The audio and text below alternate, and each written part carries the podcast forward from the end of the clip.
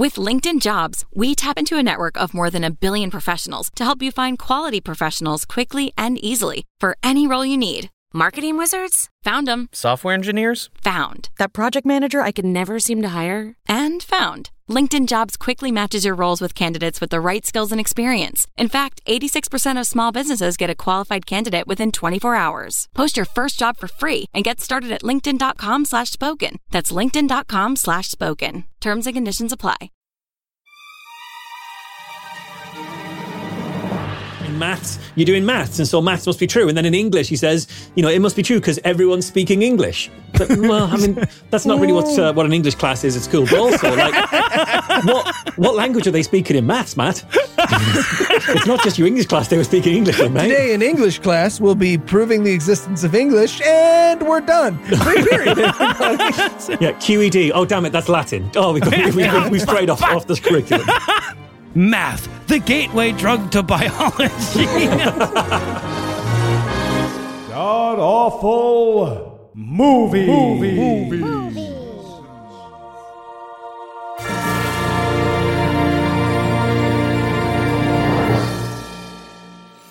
Welcome back to the Gamcast, where each week we sample another selection from Christian cinema because this is the internet and that's how it works now. I'm your host, Noah Lugeons. He will be unable to join us this week, but sitting 900 miles to my northeast is my bad friend Eli Bosnick. Eli, how are you this fine afternoon, sir? I'm Matt Powell. Fantastic. No, it's a new level. Matt Powell, of Matt Powell, Matt Powell.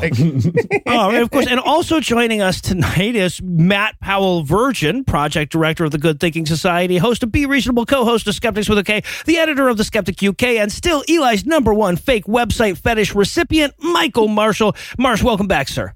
Hey, thanks for having me back on, guys. I think Matt Powell Virgin is, is the entirety of his Wikipedia page. I think that's all it says is Matt Powell Virgin. Section. I just looked him up in the Hitchhiker's Guide to the Galaxy. Yes. Noun. Yeah, okay, so Dallas Marsh, what will we be breaking down today?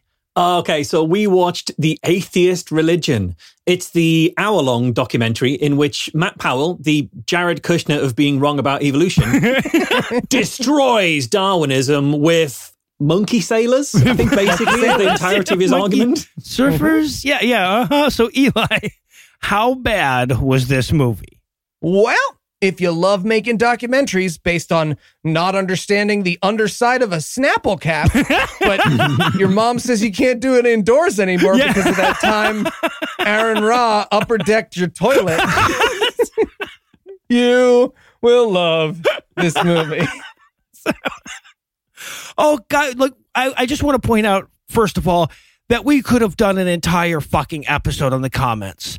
Okay. I, I would have enjoyed myself so much more if instead of watching the movie, I had just scrolled through all 1,158 comments. Okay. Cause, cause they break down as follows, right? 35% or so are young earth creationists thanking him for his ministry. 35% or so are atheists who randomly happened upon this shit and are making fun of him. And 30% or so are GAM listeners who deliberately happened upon this shit and are making fun of them. And it's a proud fucking legacy. If I die tomorrow, I've done my part. Oh, poor Matt. We're gonna we're gonna outrank him on YouTube when this episode goes up again, Ah, isn't it? Sorry, Matt. Okay, so is there It's anything all you guys want to nominate this one for being the best at being the worst at? Yeah, yeah. I want to say best worst use of the fossil record. Mostly because some of the arguments they make in this movie are so old they've fossilized over time. That's how old and dead these arguments are, and they just keep digging them up and bringing them back out again. Yeah, boy, they so got nothing. All right, speaking of which, I was actually going to go with best worst clam based argument. I just, I'm putting a pin in the clams right now because I had so god, I was literally on the floor. I didn't trust myself to sit in a chair after the clam argument, but we'll get there. We'll get to it. I have so many. My make a wish at this point is follow up questions about the section of this movie. And of course, I'm going to take the easy one. I'm going to go with best worst dinner table full of experts. so, for those of you who heard our first Matt Powell review, Science Falsely So Called, he had Steven Anderson as an expert. Mm-hmm. When I say that the bar managed to be lowered for this movie, I'm talking hard hitters. Yeah. Oh, yeah. No, we'll, we'll spend some time with them. All right. So I'll tell you what, I am exhausted at the mere thought of revisiting this nonsense. So we're going to take a quick break. But when we come back, we're going to dive into all the I know you are, but what am I that is the atheist religion. Enthusiastic sounds very more like Nottingham. Hilarious. Brilliant. Hey, Marsh. Oh, hey, no, I'm sorry. Let me turn this off a, a, a real second here. Nottingham. So I'm, what's with the uh, old timey Victrola, dude? Oh, this, you know, I'm just like sitting back and relaxing. Yeah, the Queen gives everyone one with uh, an instructional wax cylinder on their 11th birthday. Really? Yeah, I mean, unless you marry a grandson, yeah. Right. Yeah. Yeah. So, okay, Marsh. But if you're looking for a premium listening experience, why don't you just try Raycon wireless earbuds? What a Raycon wireless earbuds. Oh, sorry about that. Yeah. No. Uh, well, whether you're catching up on your favorite news podcast, binging on an audiobook, or powering through your workout with a pumped up playlist, a pair of Raycons in your ears can make all the difference. No dangling wires or stems to get in your way here. Raycons comes in a range of stylish colorways, but always with a comfortable in-ear fit for a more discreet look. Oh, that does sound good. They are. In fact, they're so good that when Raycon sent us a pair to try, me and Eli's wives stole them from us. Well, that's high praise indeed. Yeah, yeah. Yeah, I it, well, not as much as the fact that I went ahead and bought another pair, and that's because Raycons are built to perform anywhere and anytime with water and sweat resistant construction and Bluetooth that pairs quickly and seamlessly. And with enough battery life for six hours of playtime, you can unplug for a while. The best part? Raycon makes great sound accessible to everyone with wireless earbuds starting at half the price of other premium audio brands. Wow, that is a great deal. So, like, where do I get a pair?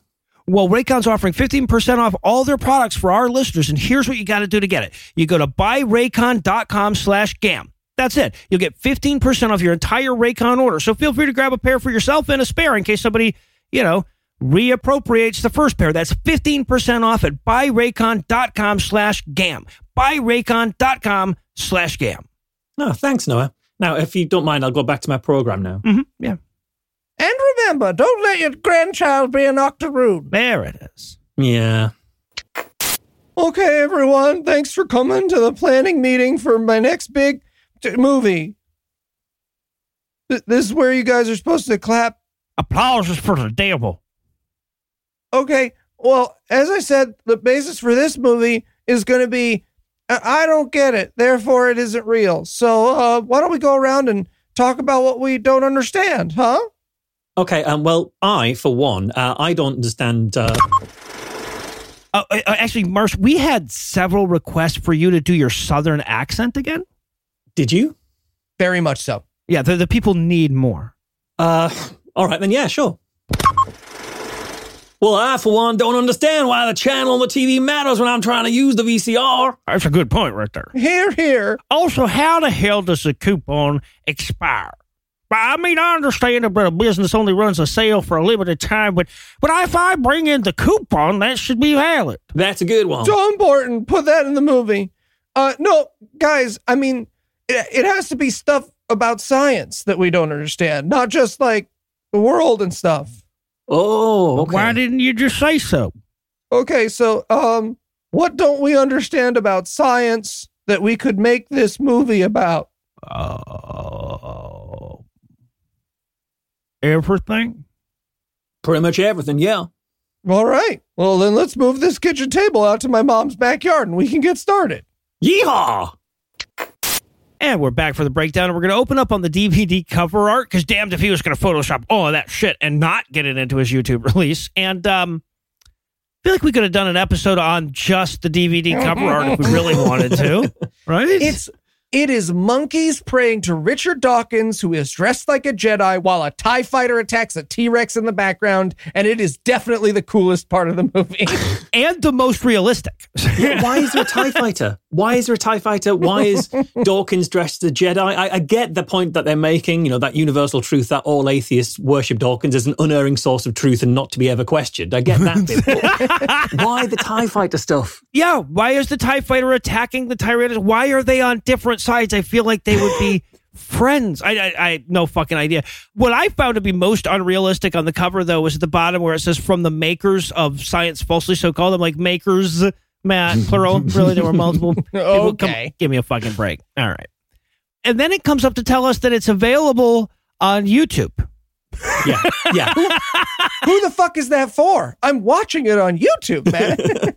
Nothing says success like proudly stating that your movie is now available on YouTube. Yeah. That's the high bar of movie, of moving picture. The only purpose that could serve is to make fun of someone who bought this as a DVD. Yeah. All right. So then we then we open up on actually the same Richard Dawkins quotes that we just read in the David Icke book. Paraphrasing here, either you believe in evolution or you're a fucking idiot. Yeah, this this quote is great. If you meet an evolution denier, Dawkins says they're either ignorant, stupid, or insane. Now let's meet a couple of them in this movie. Let's spend an hour backing that quote. But I love so like yeah so we get this little montage of atheists saying very very nasty things about creationism and like uh, the sources for our shit is like CNN right he shows a clip of Larry King interviewing Bill Nye whatever his side in his own goddamn movie gets represented by a quote from WorldNet Daily According to reliable and very good news network WorldNet Daily, atheists are coming for your babies. it's even worse. The thing on WorldNet Daily, the article he's referencing, was written by Chuck Norris. I oh, found it. Oh, Jesus It's a Chuck Norris article. who do you believe CNN or Chuck Norris Chuck Norris. the Chuck Norris network actually the whole argument that they're making as well is that atheists are evil because they're putting stuff on the internet that, that they're trying to persuade people with. Mm-hmm. Says this movie that Matt Powell put on the internet to try and persuade people with. Yeah, right. Exactly. Yeah, so then Matt Powell shows up. You know, we're still getting the credits and everything, but Matt Powell shows up. His first appearance on screen is totally poning Charles Darwin. All right. He so first of all, he puts up a quote and he reads a quote. The quote that he puts up on screen is wrong. He reads the correct quote, but the, but the, they're not the same thing. And the quote is Darwin saying, "You know, I wonder sometimes if I haven't been devoting my entire life to something that was wrong." Right. This comes from a letter that I, I just want to point this out. This comes from a letter that Darwin sent to a Scottish geologist, uh, Charles Lyell.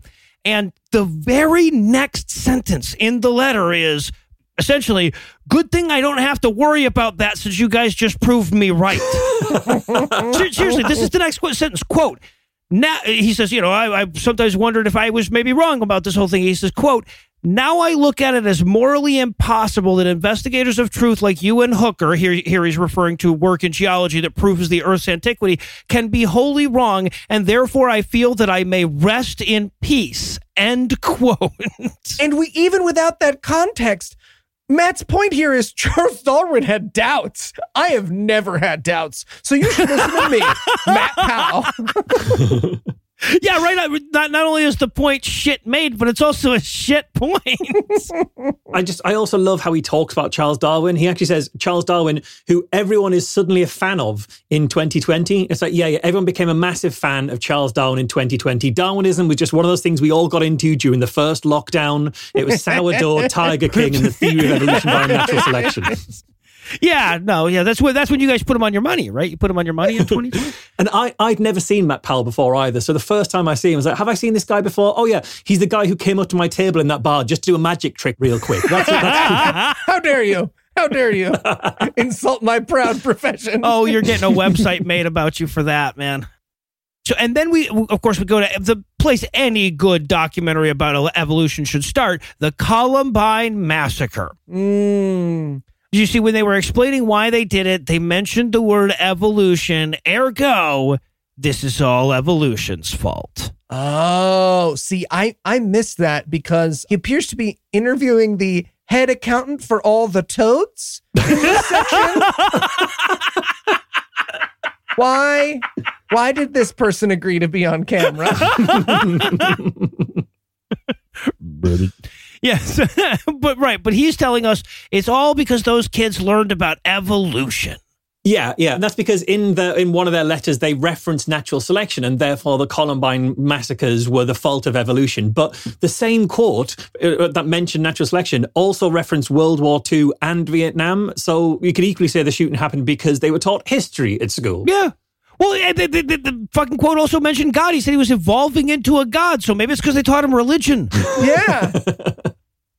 Jesus, it's a good. It's a good thing that there are no cases of religion causing people to think that they're superior to other people and then justifying their mistreatment. Or this argument sure would backfire on them. But luckily, yeah. I mean, if we are playing the what do high school massacres have in common? I mean, can I play too? Because I can find a lot of other things that are very, very clearly in common amongst all the high school massacres.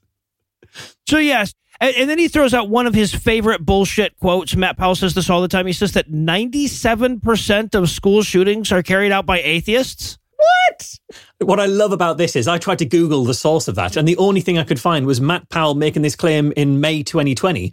But at the time then, his claim was 99% of, of shootings were carried out by atheists. Oh, really? So logically, according to Powell, theists shot up a lot of schools in 2020 to bring that number down. they knocked it way down. That's his own math. Yeah, I just I, I I read that and I just I wrote in my notes 117 percent of all rapes are carried out by Matt Powell. Your move, motherfucker. Yeah. Well, he follows it up with an even dumber Yes. claim. He says Christians have never committed such an act. First of all, committed such an act. What script is he reading that off of? Second of all, he literally might as well say Christians can fly. right, it never. Com- so I'd point out the fucking Middle Ages, but I feel like the guy who thinks that pterosaurs fought in the Civil War might just get confused by Yep. that. So maybe Yep. not. He also points out that atheists lead the world in alcoholism, and that is only because we have Heath on our side. That's Right, not fair. yeah. You got to do the median, not the average, Matt Powell. he Cheater. says atheists drink and do drugs. Where I'm like, you guys rape and murder more. I don't even know if you're right, but we'd still win. It was curious he didn't mention like covering up for paedophilia in that list of bad Right, things yeah, that right. people do. So- funny, funny how you missed that one out, Matt.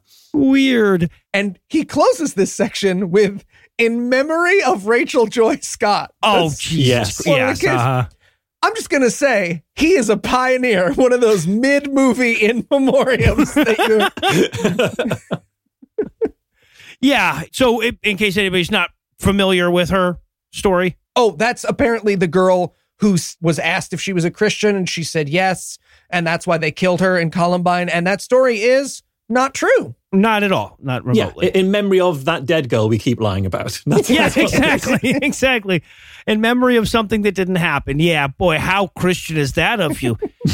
All right, so then we get to part one of The Atheist Religion, which is titled The Atheist Religion. It's a self titled album, actually. Yeah. so, Up until now, we've been watching the pre-movie. Well, yeah, eh, right. Yeah, exactly. And this is where we meet, in my opinion, the star of the show, Dr. Raw Matt. Mm. hey, man, you don't have to use your gay wrestling porn name now that you're a Christian anymore. You can you can go back to being named whatever it is you were Yeah, before that. Dr. Romat is uh, he's labeled as a creation scientist, and he says the biggest problem with atheists is that they're not curious people. They don't ask questions. Well, the funny thing is, I am a curious person. I do have questions like, "Is your name really Raw?" and "What are you a doctor of?" And uh, if you Google him, you find the answer to that. He is a doctor of divinity studies specifically. Hmm. But if you Google him, you also find out he's apparently a professional athlete and a master herbalist who claims to have a special way of curing Lyme disease. That is their Really? creation hmm. expert. I I feel have like Eli set too. up that website. Yeah, right. So- well, no, okay. I'm gonna. I gotta be fair because like he come up and he's like, you know, atheists aren't really looking for answers, and I was about to argue, and I'm like.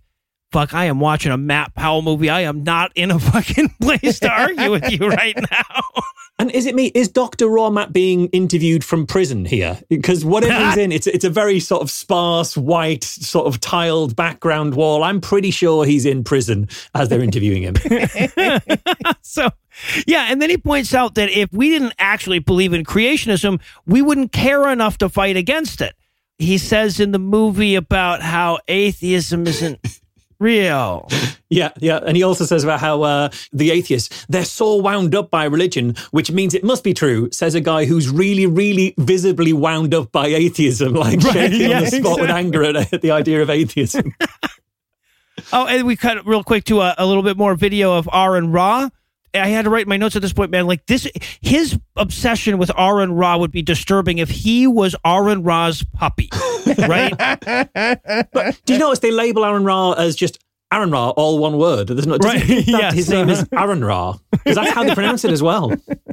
so yeah yeah so and we also this is the first time we get that clip of matt talking to his audience well talking that space where he would like there to be an audience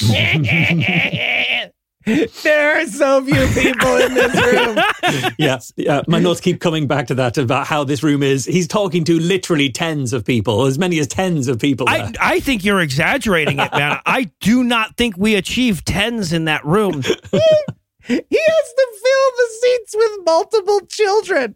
Like Yeah. there are multiple children taking up multiple seats each to make the room fill full. It's so sad. And so he's and he's trying to like he keeps trying to get him to like react in some way to, to what he's saying, but they keep not reacting. At one point he gets so desperate that he goes, This is so silly. They hold up signs and stuff. Like no alpha male would ever do that. Well, okay, it is now my life's mission to get the picture that I know with a certainty is out there of Matt Powell holding up a sign. I Oh, know there's a picture.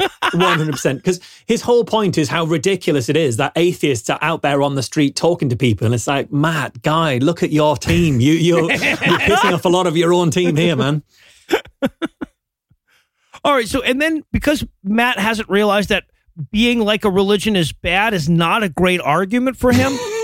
They talk about atheist church, right? They talk about they they they, they speak or well actually they don't speak. They get some guardian footage of a Sunday assembly organizer. they they get the front of the building where it's like this is an atheist church and then the organizer going yeah we get together yeah. Yeah. And, and to be honest, this is one of the reasons I think Sunday Assembly being like the atheist church, I think that's kind of a bit bullshit. And this is part of the reason. It's just ammunition for dickheads like this to take out of context. That's one of the reasons. The other reason would be something I think Andrew would have to remove if I was to say the other reason I think it's bullshit.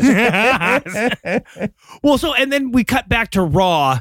Jesus Christ, this guy. So I, I have him down in my notes, by the way, as Raw Meth. It's Raw Matt, but you know, it's, I feel like it's uh, interchangeable. Very fair. And he goes, he said, this is such an amazing line. He says, and I quote, atheism is a tiny little group of people. It's only five to seven percent worldwide. that is 530 million people. yeah. Yeah. And, and the thing is, I'm not even sure. If, I think he's lowballing it there because that five to seven percent. That's not even true. That's barely even true of like India and Ireland, those places that aren't known for having massive atheist No, populations. yeah, right, right. So, okay, in- China has, according to the latest survey that I could find, 800 million self identified convinced atheists. That's 61% of their population. And then, like, another 27 or something that are like, no, I'm not religious, man. That's silly.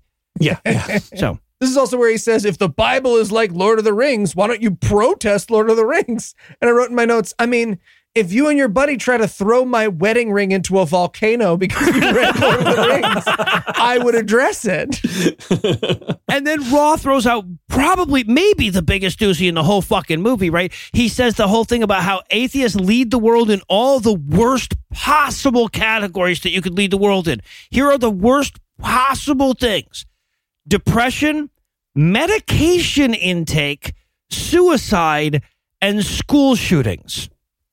Now, first of all, all his fucking lists are bullshit anyway, right? Like, we don't lead the world in any of those. But, like, those are in raw meth's mind worse than rape, murder, child abuse, spousal abuse, assault, all things that Christians, of course, lead, at least the American statistics. Like, medication intake is worse than murder in your mind, dude? He's just parked in a van outside of like a chemo clinic. Those bastards. you kind of you do get the feeling that he saw a list of bad things, picked out the ones that atheists are worst at, and then decided that those were the list of the worst possible Yes. things. Like child abuse, is it that bad? Nah, it's not that bad. We'll skip over that one. Yeah, so uh, then Raw Meth takes a, a, a break from punching holes into drywall to talk about how atheists need to stop being so angry about everything. Yes. Calm down. He's so tense. He is so worked up as he's saying that atheists need to calm down. It's amazing.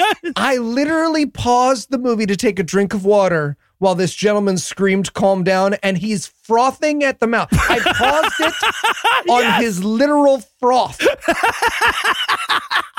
I mean, I, I will give them something here because as they're talking about how shitty atheists are, they do cut to very footage of atheists. And as they're talking about how shitty atheists are, cutting to a, a footage of Lawrence Krauss, it's like, yeah, fair, fair. You- Okay, give yeah, that You know Not what? bad. That's that one for you. Yeah. That's good. That's good. Although I will say, if the point you're trying to make at that exact moment is how small a group atheists are, maybe don't cut to the fucking National Mall filled with them at the recent rally. Not when you're preaching in front of half a dozen people. yeah, right. My favorite part about the shot of Reason Rally is that he's showing these shots of atheism signs, but then some girl just has a Da Vinci umbrella. Like it's just an umbrella with Da Vinci drawings on it. But they don't know that that's not atheism. So they're like, look at them fucking writing, bunch writing in words. stuff That's like probably that. Oh, it's atheism Satan-y shit. to me. Yeah, and then we learned that they've heard the non-stamp collector thing, right? They just didn't understand what they were hearing. Hmm. That's impressive. Yeah, they'll continue to repeat it without understanding it throughout this movie. Several different people will try and make that argument and still not understand it. This it's so fucking bizarre. So raw meth takes the first crack at it, and he's like, you know, it wouldn't make sense if you didn't collect stamps. It wouldn't make sense to define yourself as a non-stamp collector unless you know you like fucking hated stamps. And I'm- okay, so I'm like, take me there, Raw. How? Why would that? why would it make it make more sense if you hated stamps? Which makes me want to know what he identifies as, right? Because you know that guy's like, I don't fucking zip line, no matter who you ask, no matter how beautiful the scenery. You guys want a t-shirt? Ah, all right. And then we, so we cut to part two, the Big Bang Theory. And I'm honestly impressed that he remembered he was doing parts, right? Given what we've seen out of Matt Powell. But he does forget later. Yeah. He does stop doing parts. He starts listing things but forgetting to do them as parts. so he's, he's you're right, he remembered for a very short period of time. and then he remembers again. It's it's pretty fucking nuts. But yeah, so he starts giving us this. Um, you you, you know he's gonna totally nail the explanation of the Big Bang Theory. He gets every single number he said in his explanation wrong by not just orders of magnitude. This is literally true. He gets them wrong by several orders of magnitude of orders of magnitude. Matt, if we're not going to believe in things that we don't understand, you don't need to limit yourself to stuff like the Big Bang. We could talk about revolving doors and jackboxes, bud. Let's start small.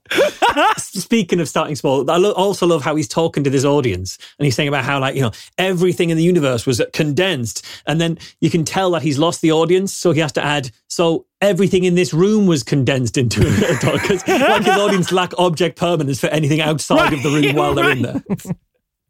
Yeah, so he says, and I, I just I love his math here. He says that a billionth of a billionth of a billionth of a second after the Big Bang, that would be you know ten to the minus twenty seventh, the universe was. He says billions and billions of miles across. Uh, near as I can tell, I'm no expert in this, but I did a quick googling. I, I believe it was closer to 0.88 millimeters. so that's the size of a grain of sand, Matt. So difference between grain of sand and billions of miles. That is the degree that your understanding is off by. Okay, but this is where he gets into like the fascinating levels of wrong. Because he's like, all the waters of all the oceans and all the giraffes. And I realized, oh God, he thinks the Big Bang was like a clown car. right? Like all the giraffes were just like squeezed in next to each other. It just exploded out and all like here's some water and some giraffes. exactly. well, you know, because I honestly, this was the point in the movie where I lost my atheism. Because look, he- he- they point out explosions can't cause corn dogs, and there are corn dogs, right? Mm. Yeah. So This is Raw Matt who's pointing it out. He, he's Yeah. talking very intensely about what explosions can and can't do. And I wrote in my notes, ah, I think I've just worked out why he's in prison. he seems to be very intense about explosions. Uh, this is where we also meet his his poor atheist YouTuber for this film. This is your friendly neighborhood atheist who very clearly didn't realize how long he was going to be outdoors when he picked out that jacket. this dude, he is so clearly freezing to death through this whole fucking movie. and he's doing he's doing his best. He's trying to be intellectually honest, but he's doing it against Matt Powell. So he's like, I mean, it's negative 48 degrees, and Matt Powell just asked me, Homo says what? I'm not really sure how to respond. yeah, I gotta say, like honestly, especially when we're comparing him to that last guy that he roped in, the raging atheist that he had in his last movie, this guy does as well as I think you really could hope to do in a movie that Matt Powell's going to edit. Right. Yes, yeah, because we get like five seconds of the interview before they cut away to slow motion, which, you know, obviously means that Matt Powell must have been crushing it and that's why he cut away. yeah, he didn't want to make this poor guy look too bad. Yeah. I uh, can't help but notice that Matt Powell has never challenged us to a debate, and I, um, I don't know, Matt. I'll bring marshmallows. I'm just saying, I will bring marshmallows. I'm not saying what I will do with those marshmallows, but I guarantee No, you Andrew will said not, we're not allowed to say what you would do with those marshmallows when we're you will recording. not get a clean cut, my friend. there will be no way to take out of context what I do. Yeah, so this poor guy. So wh- what's amazing here too is like he Matt's so dumb that he thinks he got all the bad stuff out a lot of the times, but he didn't because clearly your friendly neighborhood atheist guy is saying, "Dude, you have to stop saying atheists believe X because that's not what atheism means." Right? Science believes X is what you mean. Atheists just don't believe in God. But because Matt Powell's editing it and talking over him and not listening to him, he tries to interpret that as no atheist has ever said those words. right, Right? which he disproves by showing a clip out of context of a guy going, Yes. yeah. That's it. That's all we get. Yeah, the, the the cuts are so brutal where to cover where anybody says anything reasonable, and and as you say, stuff that Matt leaves in just still shows how terrible he is at what he's doing. He asked the question of your friendly atheist: Do you think artificial intelligence always requires a designer? Or have you just not looked up the word artificial to understand the meaning of the word artificial? Because definitionally, that's what that means. Okay, and I, we haven't really talked about the stock footage that he's been using through this, but we're gonna fucking traipse lightly over the back of a space piano as the title introduces part three: what evolution actually teaches. Spoiler alert. This will not be what evolution actually No, no, it won't. I, I I was right about to type into my notes. Oh, million dollars says that we get surfing monkeys here, but then I saw Eli's notes, and sure, sure enough, it's surfing monkeys. I also I, I quite like that they started with BBC Breakfast news footage of them talking about the surfing monkeys thing. So I thought, oh, that's Charlie and Naga from uh, BBC Breakfast. I have sat on that sofa and debated a homeopath on that very sofa. Really? It a- yeah, it was a lovely little bit of uh, nostalgia for me there. There you go. Right on, right on. He's dead now, but that was unrelated. Oh, okay. Well, you know. or is it Matt Powell? Huh? I'll make the website if you make the movie, Matt. Call me. All right, so yeah, this was, by the way, where I realized that I had 11 tabs open on my browser just to fact check his nonsense. Like every second sentence, I was like, that's not right. so, but anyway, so yeah, so the headline says monkeys who sailed 900 miles across the Atlantic. They're reading that from the goddamn Daily Mail, by the way. So again, that's the source work he's working. Like for a scientific discovery, he uses someone on the BBC reading a Daily Mail article. Well, he also provides a screenshot of the headline from Google, not the article. No, no. No, and that's because when he does show us an actual article or even better, a scientific study later on and show us like a little bit of it, we can see the bit directly underneath, which we'll come to, which just completely negates his conclusion drawn from that study. So he's now just, he's learned, I think, from, uh, from part of this and is just showing us it on Google rather than giving us the full context. Right. And he does this a couple of times. He does this very deceptively, right? When he's giving information wrong, he'll have somebody just Googling it and going, wow, I didn't think that I, that would be correct, but I Googled it and that's correct. But then when he's just making shit up, he just doesn't go back to that guy. That, that guy, by the way, is Paul Wittenberger. Yeah, the guy who did the Great Culling Our Water, the uh, the anti-fluoride film that we did on GAM. He's their new creationism expert. Yeah, he just shows up and he goes, we just see him occasionally Googling something and going, wow, Matt Powell sure is right according to my brief Google. but they show the Googling and like the sources on like saying that the monkeys going from Africa to South America are like National Geographic, CNN, Smithsonian.org. And I'm like, did you guys mean to do that? But I, I love how Paul Wittenberg is like, oh yeah, atheists, they believe this. It's crazy. Now, let me tell you about how the fluoride in our water is designed to make us all infertile, right? That's, that's his expert. We also introduce my favorite expert of the movie here, Wayne Braden. And if you're wondering his credentials, he is a retired police officer. Yes, he is. Yes, he is. So you know his science is up. And I love his his part of this is to speculate as to the motivation of the monkeys for crossing the water. It's like those police instincts just never leave you. You go straight to milking. they have no motive. This is so fucking amazing. it is. It is. I, I love. So he does the background research on how long it would take monkeys to get to America, and that background research on the monkey raft involves him thinking about how long it would take you to row there in a canoe right now. That is Yeah. his background research. It's amazing. Right. He says, I did some research on this. I wrote in my notes. I bet it wasn't reading the actual fucking articles that Paul just Googled, was it? It absolutely was not. And they talk about like, and you know, it's got to be so hard. How are monkeys going to be able to do that? And what about the tides? The tides are going to keep getting in the way. You- And they talk about the tides being an impediment to this because they assume the monkeys were trying to get to America. Yes, right, So, exactly. like a kind of Capuchin Columbus is what they were thinking this was. Yeah. it- Okay. So, and we should point out, by the way, that this is coming from our team of four overdressed men in a cornfield. Yep. Yes. At a kitchen table in a cornfield. Yeah, I'm pretty sure they're sat in the middle of a crop circle. yes, exactly. But he's he's got so many objections that are so beautiful. Hmm. He's like, all right, so I Google canoed how long it would take you to get there. So that's bullshit evolution. Monkeys can't eat salt water. Nailed it. Destroyed it. Finally, and this is probably my strongest argument. I'm glad you're locking this onto the internet to put it in the digital record forever. Sharks would not ignore a giant canoe full of The monkeys. sharks would eat the monkeys. They would get eaten by sharks. oh, the shark thing is so Sharks good. love Obviously. monkey. Sharks are a big fan of monkey.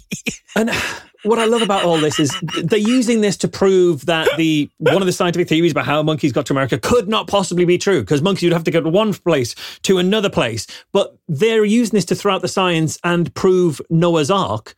So how the monkeys get from where Noah's Ark landed to America if it isn't by exactly the same thing? Right. And they're saying, well, you know, monkeys, you know, they'd run out of food, and what are they going to drink while they're on uh, on their raft? They can't drink the seawater; they'll run out of fresh water. It's like, but your version is Noah's Ark. Right, And exactly. their argument is literally, well, it would have taken them 65 days, and that's ridiculous. Now, 40 days and 40 nights, Well, that's, that's- entirely yeah, plausible. obviously. Yes, well, totally and by the way, they're going to argue later on that the flood was much longer than 40 days and 40 nights, right? Yes. They're, they're going to go with the 371 day interpretation. There are, for those who aren't aware, there are three different amounts of time that the Bible gives you for how long the flood lasts. Um, but yeah, they're going to go with the longest of them. But they do it all the way through the film. They Yep. say, well, the scientific version says this, and that can't possibly be true. But the same thing would have to have been true for your version of it. Right. So you're not actually debunking anything here, you, or, or you're debunking everything. Yeah, exactly, exactly. What I love the most about this scene, though, is that because we keep, we're we're going around the table watching all these overdressed pastors and an ex police officer explain why monkeys could never sail across the ocean blue. And one of them says, you know, it's really embarrassing that we even have to talk about this. And I'm like, finally got something right.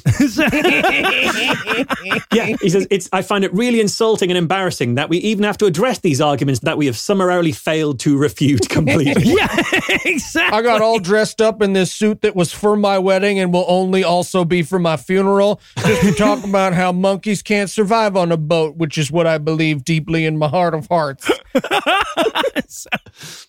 All right. Well, I'll tell you what, surfing monkey references are the key to our Matt Powell drinking game. So we actually need a quick break at this point, but we're going to be back in a flash with even more of the atheist religion. Guys, you really didn't have to do this. No, Marsh, I insist you fly over here every time you do a record with us. It's the least we could do. Is is that what I do? Yes. Plus, we've prepared only the finest in English cooking for you. Yeah. Yeah. No, we've got boiled boot. We have Shamhamshire pudding. And curdled curdles. Right now, I'm pretty sure only two of those are actual English foods. But besides, guys, if you want to have easy and delicious home cooking, why don't you just try HelloFresh? What's HelloFresh? They're America's number one meal kit. With HelloFresh, you get fresh, pre-measured ingredients and mouth-watering seasonal, seasonal recipes delivered right to your door. HelloFresh lets you skip those trips to the grocery store and makes home cooking easy, fun, and affordable. And that's why it's America's number one meal kit. So, so you don't want any sheep splatter pie? I'm, I'm not saying that. It's just that HelloFresh cuts out all the stressful meal planning and grocery store, store trips. So you can enjoy cooking and get dinner on the table in about 30 minutes or less. Wow. I don't know, Marsh. I like variety. I can't just eat a different state of potato every day forever until I'm dead. Well, you don't know what you're missing then. With 25 plus recipes to choose from each week, there's something for everyone to enjoy. All recipes are designed and tested by professional chefs and nutritional experts to ensure deliciousness and simplicity. Yeah, actually, HelloFresh sent us a box, and my favorite part was that everything came in its own bag, so it just took seconds to unpack into the fridge. Wow, that does sound fast. But Marsh, how do I sign up? Just go to hellofresh.com slash awful12 and use the code awful12 for 12 free meals, including free shipping. So I go to HelloFresh.com slash awful12 and use code awful12 for 12 free meals, including free shipping? That's right. Well, you sold us, Marsh. Come on, Eli, let's put away this boiled boiledness and steak and kidney pie. Oh, no, no, I'm, I'm still eating that. Nice. That last one's real, by the way. It is, yeah. It's delicious. No, it's not. Okay. All right, all right, everybody, settle down. If we could all stop uh, throwing our poop for a second. Thank you. I'd like to call this meeting of the world's first monkey cruise to order. Uh, so, as you all know, according to Matt Powell's fevered imagination about a headline of an article that he didn't bother to read, we, a bunch of monkeys, uh, have chartered a boat uh, from here in Africa to South America. Any questions? Yes. Uh, yeah. What, what are we going to eat? Uh, that's a great question. Uh, we are not actually traveling in a boat. Uh, we're actually going to be on a, a giant raft made of fallen vegetation, so uh, we can probably eat that. Um, plus, we can fish. We can fish, like with poles and lines and bait and tackle? No, that's um, that's stupid. Uh, uh, but, but, but we can reach into the water and, and and catch clams and algae and stuff like you can literally YouTube us doing. Oh, yeah. Look at that. We can grab so clams. We can. Look at us. Okay, but what about like storms and shark attacks? Those all seem like super important things. Right, right. Yeah. So, um, again, the plan is not for one boat full of monkeys to succeed on the first ever trip. The theory is that one vegetation raft in all of the history of existence may have made it from the one place to the other. You see. Oh, Ah, okay, that see. makes sense. Yeah, Uh, one last question. If this boat trip doesn't work out, does gravity still exist? I, I'm sorry. Come again. Uh, I'm just thinking about how this event happening or not is marginally related to a separate, testable, and observable scientific phenomenon. So, if this doesn't happen, is the science of gravity entirely debunked? No. Uh, no, it is. It's not. No. Okay, good, good. I'm Yeah, glad. that's good to know. All That's good to know. Okay. Uh, well, let's take a 15 minute break uh, to throw around some poop, and then we'll all meet back here in the clothes that Matt Powell thinks we made for ourselves and set sail. Sounds good. I'm a monkey. I am a monkey. And we're back for more of this shit. And I know that you've probably been thinking to yourself, what the hell is a discussion of evolution doing going on this long with no mention of space octopuses? But don't worry, Matt is about to address that topic. the topic that, you know, how evolution teaches us that octopuses and squids come from outer space? They're from space. Right? Okay. So I Googled the quote he throws up here. The first thing that comes up is Snopes going, nah, man, fucking no scientist ever suggested that fucking octopuses are aliens. yeah, and it goes even further than that because this is the point where he throws up a scientific study that postulates that octopuses are, and squids are aliens. And I paused it at that point and read the very next line, which is. However, the paper also noted that such an extraterrestrial origin of, uh, as an explanation of the emergence, of course, runs counter to the prevailing dominant paradigm. yeah. So, will all the documentaries you make me watch be refuted by the pause button? 'Cause everything seems, if you just pause and carry on reading what they're showing you, it seems to do the job. Yes, exactly. He goes, I'm not kidding. I'm like, no, man, you're stupid. Kidding is a step up from what you are. Not kidding, you're lying. Man. That's the difference. But this, this is where ex cop, who again is my favorite, Mhm. he counters this. You know, he's using that monkey science again. He's like, Yep, yep. Have you ever tried to catch a moving vehicle? And I was like, I'm fucking listening. well, my friends and I, when we were kids, we would try and jump onto a moving freight train, but if it was going fast, we couldn't. That's why squids probably couldn't hop on an asteroid that was going by their alien planet to come here. I can't decide what I love more about these explanations. How dumb their objections to panspermia are, or the fact that Matt Powell really felt like he needed to take some time to explain to his audience that actually space squids would be fairly unlikely. I know you look at them, and you're like, yeah, no, that makes perfect sense, but no, no, it, it actually here are a couple of reasons why that would be doubtful. Yeah, it's great because it's it's so obvious that the police officer is picturing actual squid Yes! actually in space, actually on an asteroid. hundred Just like going wee. Because then he talks about how like when the asteroid comes into the Earth's atmosphere, you know, it would start burning up, and like you know he's picturing like calamari rain. That's what he's thinking. Yep. Absolutely. Also, he says if squids were smart enough to evolve into space, why haven't they evolved into living on land? Where is the landopus? What? Evolution is stupid. Why don't we have land octopuses? I'm like, that's the weak link in the chain for you, sir. Mm-hmm. What the fuck is wrong with you people? The other guy comes in to explain that this can't be true because octopuses and squids are mortal enemies. They don't get along Why? because they're from the same planet. They're aliens from the same he goes, planet. he goes, why wouldn't they be friends? I'm like, well, okay, I mean, as a Transformers fan, I can think of reasons, but I, that should not be your chief objection. No, no, it, it absolutely shouldn't. And the thing is, all the way through as well, he thinks he's really smart by using the plural of octopus as octopi, Right. Which isn't the plural of octopus, but he's he thinks he's really, Nope, really yeah. smart. I think you'll find about these octopi from space, but he's, he's completely wrong on that. Yeah, right. He feels like he's about to turn space octopus into an intellectual brain.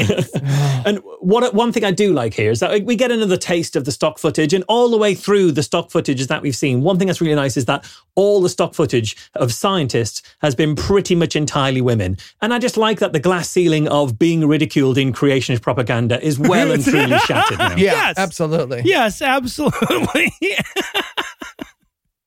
so we we cut by the way over to your friendly neighborhood atheist not buying the whole space squid thing exactly. Yeah. And he's got a look on his face as he's looking at Matt explaining this. The expression is an expression I've done a million times when talking to people who are telling me about things like space squid. It's Yeah. like, hmm, okay, go on.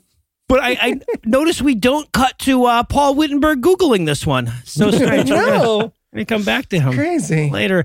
All right. So, and then he explains that beards evolved so it wouldn't hurt as much when we got punched in the face. Right. And this makes sense. It makes total sense to me why Matt Powell doesn't understand how he got facial hair because he never did. Right, And so yeah, it's exactly. an alien concept to him. But I can't believe that he, he thinks beards came about because he got punched so much because his very smooth but utterly punchable face entirely disproves that theory. right? Yeah, I wrote in my notes if having a punchable face made you evolve a beard, Matt Powell would look like ZZ Top. as, as would Raw Matt. Well, look, okay, so I did a, a little bit of googling. I obviously don't know anything about this shit, but it seems like like that that to me seemed reasonable, right? When when they said that, I'm like, yeah, I could see how that happens, like you know, deer's antlers or something. I had always thought it was like a peacock plume thing, right? Just sexual selection. Yeah, yeah. but women don't like beards. Obviously, they they don't find them attractive, so it it can't be that. So I'm like, yeah, okay, that sounds reasonable to me. But then we end up with Raw Matt explaining to us that no, no, no. If you have a beard, your hair will cut you if you get punched.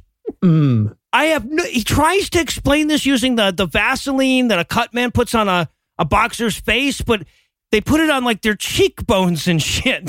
Yeah. not hairy parts. We do a good, a great insight though, where he's like, "I've actually been punched in the face very hard, and my beard is why I bled. Otherwise, I would have been fine."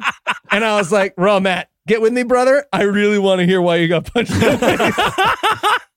And and just to point out at this point with Raw Matt, he's no longer in the prison yard. He's now on his webcam in the dark. Yeah. Because this What- movie wants to offend us in every possible Right. way imaginable. and I thought, well, maybe he's indoors now because he ran out of yard time. You know, he, Okay, his yard yeah. time expires. He's going to be back in, in lockup. He's like he was in solitary for that portion of the film. Yeah. Now, I have been enjoying Raw Matt's contributions to the film so far, but could there be, I'm going to say, eight and a half minutes of him absolutely screaming about how monkeys don't wear clothes? Oh god, this was amazing, right? Because he starts talking about how humans lost their fur because they were wearing clothes and didn't need it anymore, which is not, as I understand it, the consensus theory on why humans lost their fur. But he's given like a, the chicken and the egg argument. He's like, but why would we have needed clothes if we had the fur? Because he can't imagine a situation in which people might need multiple layers of clothing. Well, not even not even just multiple layers, also options. Because Right. if you're moving from like a very shaded area into like an open plain, maybe you don't want to be massively hairy when you're trying to chase something down. But then the winter comes and you don't want to be entirely exposed. So having no fur gives you the options of putting fur on and then taking it off again when you get too hot. Right. Well, and, and as if the editor is just fucking with them. You, Raw Matt starts talking about, well, you see those monkeys in the high mountains of Japan. They don't need jackets to stay warm. And then we cut to those monkeys sitting in hot springs so they don't freeze to death. Yes. but he's again he's screaming. These he people really have is. reported and put out a fire with less urgency than he's don't fucking close. Monkeys are fine i thought at any moment it was gonna pan over to an abused monkey who didn't have any clothes that was like raw man. Don't give me the hose again. Oh, Jesus Christ. We also get like another couple of talking heads throughout this. We've seen like there's people whose name we didn't really pick up and people we haven't really mentioned. But what I will say about various different talking heads is so many of the people they talk to are just from this movie's production team. Because it's if you look, it's all the people who made uh, Our War of the Great- Great Culling film. Oh, it's just really? them. So it's all people from that production team. So it's just the Wow. guys on this film. They go like, so you're you're making this film. Do you want to? Do you want to stay? Do you want to be on camera? Because Walk the people other keep side of saying no to camera? us. So, I like the way you best boy, sir. How'd you like to sit in that interview chair and tell me that monkeys don't need clothes? Then he brings up another one of Matt's favorite whipping boys, which is the fact that duckbill dinosaurs likely crossed the Mediterranean Sea, which he describes as the Atlantic Ocean. yes. Okay, but it does get better because they also think that our source for this claim is Sherlock Holmes. Yeah. Yes, they do. Yes, they do. He absolutely believes that. It's amazing. Because the quote that he's actually citing means look, I know that it's sometimes hard to believe things, but when you eliminate all the other possibilities, even things that seem really unlikely are true. Yeah. It is not. Watson, did you know that duck-billed dinosaurs can surf? It's so fucking stupid. Yeah. And he, he keeps pointing out how stupid he finds this, you know, and he says, like, you know, in order for evolution to be true, this stuff had to happen. And I wrote again, like, do we get to play that game, Matt? Because I've got some Yeah. notes on what your thing involves. I feel like we're gonna win this one, yeah. And then, of course, we he shows footage of somebody in one of those Tyrannosaurus, those big inflatable Tyrannosaurus costumes, out on a surfboard, because that's, I guess, what what he's assuming scientists believe happened. yeah, he, he thinks that dinosaurs surfed as well rather than swam. Because I, I don't know why he assumes that the dinosaurs wouldn't have swam. Then you get like the pastor coming up and, and mocking the idea that dinosaurs could have done that at all. And he says, well, you know, what are they going to do? Are they going to eat fish while they're taking this journey? And it's like, well, What? one, it wasn't really fish like we knew today. They'd have been a bit bigger. But also, two, there were underwater dinosaurs. So, yes, what, why, why wouldn't they eat fish? Why eat would fish? they not eat fish? We know animals eat fish, right? yeah, right. Well, he says dinosaurs aren't good fishermen, and I was really hoping to cut to like him on a fishing trip with inflatable Tyrannosaurus. Being See, he hasn't caught shit. Kevin, Or, or just being like really bad company on the boat. Like he's, he's fine fishing, but like you don't want to spend all keeps day with making him. too man. much noise and shit. Yeah. How do you have to shit again, man? Stop! Is- you're wrecking this. Just a dinosaur just before they catch the fish, just going meh to get the fish's attention, so you can bring it. And then and then he says like he's like and these people believe that monkeys sailed across the Atlantic and the dinosaurs swam to Africa, but they still think that the Bible is too silly to believe. I'm like, what point do you think you just made, bro? I was gonna make a point, but then you beat me to it.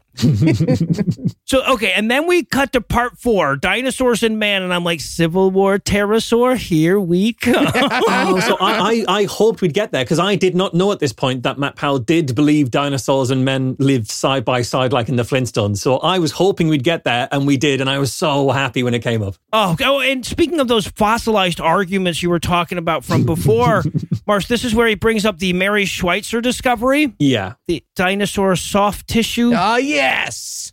The lady we murdered for finding all that fresh, fresh dinosaur blood. And they they use this clip from the first 60 minutes special about her discovery, which is in like 1945. It might as well be watched through a fucking pinafore. And, and he's trying to do it out of context. So it's like, you discovered soft tissue in dinosaur bones. Yes. And they were mad at you. And what they don't point out is that Mary Schweitzer was a young Earth creationist until she made this discovery. And this was the Yeah. evidence that persuaded her that Matt Powell was wrong. I didn't know that. That's awesome. yeah, she was. Oh Jesus! And and look, so they're saying like, well, this is soft tissue. It couldn't possibly be fossils. It- it- therefore, dinosaurs died in Noah's flood, and it's just what?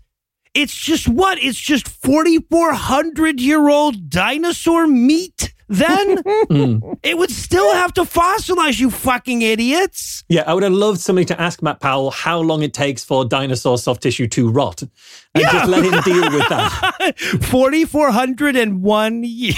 years. Uh, and he's trying to explain it to his half-empty room slash church. Yeah. he's like, no, no, no. If you put dinosaur meat in a jar, it would rot. Even if the jar was in a jar that was in a jar. All right. Now I know what you're thinking. What if that jar was in another jar? Well, then We actually our haven't God done- is dead and Christ is not That risen. is- And the thing is, what they're doing here is saying, you know, this one piece of information disagrees with previously held beliefs about fossil preservation. Therefore, we throw out all of fossils, all of evolution, and we therefore have to accept Noah's flood, despite there being absolutely no evidence for that. Right. And the thing is, that's what conspiracy theorists do all the time. But Matt Powell's doing it deliberately. Yeah. Like conspiracy theorists don't even often realize they're doing that. Matt Powell must know he's doing that. He's doing it deliberately. Yeah. Oh, absolutely, absolutely. Well, there's a point out here where he says, you know, because what actually happened is we discovered, like you said, that that that soft tissues preserve and, and, and can fossilize under certain conditions, et cetera, et cetera. And so we just updated our models on what can and can't fossilize and what we can and can't find. But then they're trying to make this point that scientists refuse to ever change their beliefs no matter what. If anything ever comes up and contradicts their belief, they just pretend it's not true. And I'm like, no, man, we actually did change our beliefs. We just didn't change the part of them you wanted us to. and here's what's so crazy about this. When you actually Google this, it's a bunch of nerds super excited to explain how and why this works. Yeah. It's no one being like, I'll fucking kill myself if this turns out to be Right. Triceratops jerky, man. Exactly. This is my limit. the thing that they really don't understand, and to the point where you, again, I think they have to intentionally not understand it, is that nothing excites scientists more than finding out something they thought was right is wrong. Like that's where all the juicy science happens. Yeah, Yeah. yeah, And instead of understanding that, what Matt Powell says is, you know, scientists only accept evidence that lines up with what they've already decided is true. Anyway, here's why this dinosaur bone proves Noah's flood. and and again, his evidence is simply that evolution is wrong and therefore Noah's flood. Yeah, exactly. And Raw, by the way, cuts in here to be like basically assure us that dinosaur DNA is pretty easy to come. Like you could, I could get you some dinosaur DNA by 4 p.m. I wouldn't even need a fucking fake Barbasol can. Okay. I will sell it to you on my crazy blog website, along with CBD oil and a medicine that will make you immortal. Oh, and th- then of course we have to deal with Behemoth, right? That time in the Bible where they talk about dinosaurs. yeah, yeah. Matt even introduce it by saying, so here's what the Bible says about dinosaurs. Something not about dinosaurs. yeah, right, right, exactly. He's like, but look, almost half of the descriptors of Behemoth could be attached to dinosaurs. This is a Christian documentary, so now it's time for me to not get a dick joke for 10 minutes. His trunk, huh? His big, thick, meaty trunk. Oh, you Cedar- couldn't run your mouth up big- and down that trunk. It'd be far too big for you. That's weird. it's powerful muscles in its loins. Um, Probably a brontosaurus. why? I guess they had really muscular loins. Those brontosaurs. So- and by the way, okay, so I, I have to point this out too because this is a moment where Matt Powell thinks he's gotten a gotcha. Right? But he's gotten the exact fucking opposite. He's too dumb to know it. We cut back to him with the uh, your friendly neighborhood atheist, and the guy says, "Hey, man, you know, I'm in no way an expert on science. That's not a field that I know a lot about." And Matt goes like, "Aha." Yeah. And the thing is, this scene was introduced via a, a quote from Romans about how fools thought they were wise. And Yeah. you've just followed your own smug Yeah. idiocy with the thing about, you know, those people who were fools, who thought they were wise, were actually fools. So, yeah, yeah, exactly. This, has this movie become self aware at this point? Right, and immediately after that is is the atheist guy going like, I actually don't know very much about that, man. I'm I'm not going to speculate. I know much about everything. Yeah. Is my point. I know all I'm there Matt is. Powell. also, what's with the weird off-brand atheism? Right? He had the raging atheist, which is very clearly Diet Coke of you. Now we've got your friendly atheist, which is the fucking Mr. Pibb of Hemant Mehta. Like, what is? Why can't he get the brands? Well, because nobody in their right fucking mind would agree to be in his like. No offense to YFN atheist, I think actually that dude did a pretty good job, all things considered. I think the right response is to say no. Yeah. When Matt Powell invites you to do something like that, and I think most atheists, most people with you know, most people who already have a bit of an audience would not bother with that shit. Yeah, but you, you say nobody in their right mind would agree to go on that. And you say that after we've already heard Eli say he's desperate to be interviewed by Matt Well, that's Powell. true. So it all checks out. It all checks out. you let me do my marshmallow Well, thing. exactly, The that's YouTube the channel thing. shuts down. I, if if YFN did this so that he could get secret video of him shoving marshmallows up a Matt Powell's ass or something, I would totally forgive him on this. Reach out to us, man. You Yeah. can be a part of this plan. We know you already got You've it already got a connection. we we'll bring the marshmallows. You bring Matt Powell. All right, so now we get part five: creation versus evolution, which was also parts two through four. But okay, hmm, whatever. Okay. Mm-hmm. Yeah. It's illegal. And this is where we learn it's illegal to believe the thing that they're making a movie about. Yep, yep. Evolution is the only theory protected by law. You know, go teach alternatives to gravity at flight school and see just how well uh, how well that works out. You know, medical Right. schools don't even let you teach your free thought alternatives to germ theory. You're being oppressed. well, yeah. So he says, like, you know, if your theory needs to be protected by law, it's probably not a very good theory. Don't say Riffer. Don't say Riffer. Don't say Riffer. He also we cut back to him with the the friendly neighborhood atheist here, and he's like, "We can't create life in a lab. We've tried every possible method. One, I feel like that's a very broad use of we, Matt Powell. don't feel like you did much of anything. Two, I don't think they've tried pop rocks and cum. yeah, right. So until a scientist jerks off onto pop rocks, I will remain an agnostic about whether or not we can create life in a lab, Matt Powell. And agnostic. Yeah, and then of course, Raw Matt cuts in here to explain to us that good teaching would mean telling kids both sides of an issue and letting them decide what to believe. how are they still doing the teach both sides thing in 2021? Like that dinosaur soft tissue should have rotten by now, but even it would have outlasted that argument. That argument is so much older. Oh my god! Like I'm like, name any subject where that would be desirable, man. Literally any fucking academic subject where that's what you'd want to do. But this is where we get Toad King again. Yeah. Uh-huh. Toad King explains that water couldn't have resulted in life because water destroys molecules. That's why fish don't exist. Don't. What the fuck is he saying? That's why fish aren't. Yeah. He, well, he's trying to say that DNA is destroyed by water, so DNA couldn't develop in water. It's like nobody says it developed in cells, man. Just, just this. Fucking idiots. Like again, this. Like if you had any interest in knowing this shit, you would just know this shit. You would have looked it up and you would know this. Oh, of course. Absolutely. Absolutely. But instead, what they do is they just have a series of different men saying exactly the same thing as if that represents consensus or strengthening your argument. Right. Well, everyone, you know, four out of four people in this fucking cornfield agree. I was super distracted at this point of the movie because Raw Matt is sitting in front of a very nice, very high end grill. Hmm. And I was just like, oh, that's a nice grill. yeah, I noticed that as well, actually.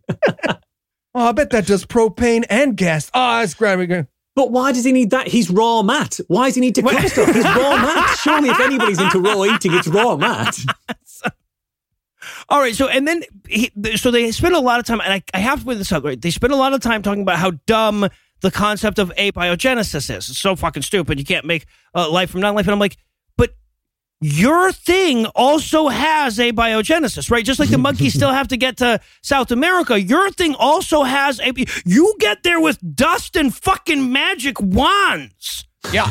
Our fucking stuff is dumb because of water and DNA. Right. But yours is because of a wizard. Right. So I see. You've just added a wizard to a thing that's hard to understand. right. There's there's another thing that Doctor Raw Matt says about it, when you know you see this when you look under a microscope. But the thing is, if you look at him, he's clearly a man that if you gave him a microscope, he'd take the lenses out and he'd use it to smoke meth. One hundred percent. There's no two ways about it. Right. Yeah, exactly. My notes are literally I would love to watch Raw Matt attempt to use a microscope. and and my notes are I bet you eight thousand dollars worth of meth that Raw has never looked at a microscope. All right, and- but he says at that point after he gives us his, his microscope wisdom, he says, "You know, I go with what we can see and what we can test." And I'm like, "You're the religious guy." I, literally, the first thing that's on your blog is that you think you can live forever, Raw Matt. dude. It's like- right there. Mm-hmm. So, and I love how quick Raw is to add to like everything he says. He has to like close off by going, "Also, atheists are a bunch of stupid poopy heads." Hmm. He's- like he- the whole fucking movie, he's trying to pick a fight with us in middle school. well, can I just say, I kind of feel like we have influenced Matt there. Yeah. Right? Uh huh. it feels like Matt listened to our podcast, which we know for scientific fact is what happened. Yeah. Uh huh. And he was like, okay, so they like name calling. I guess I'm gonna. oh, J- Jesus, forgive me for saying this, but they're dumb, dumb, dumb, dummy faces.